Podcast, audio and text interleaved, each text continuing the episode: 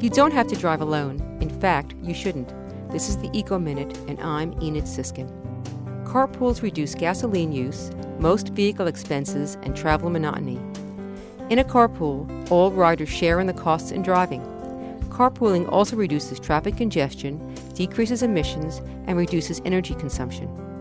Conversation can help keep the driver alert, and passengers can relax, reducing their stress levels and promoting more productivity. For best mileage, distribute passenger weight evenly throughout the vehicle.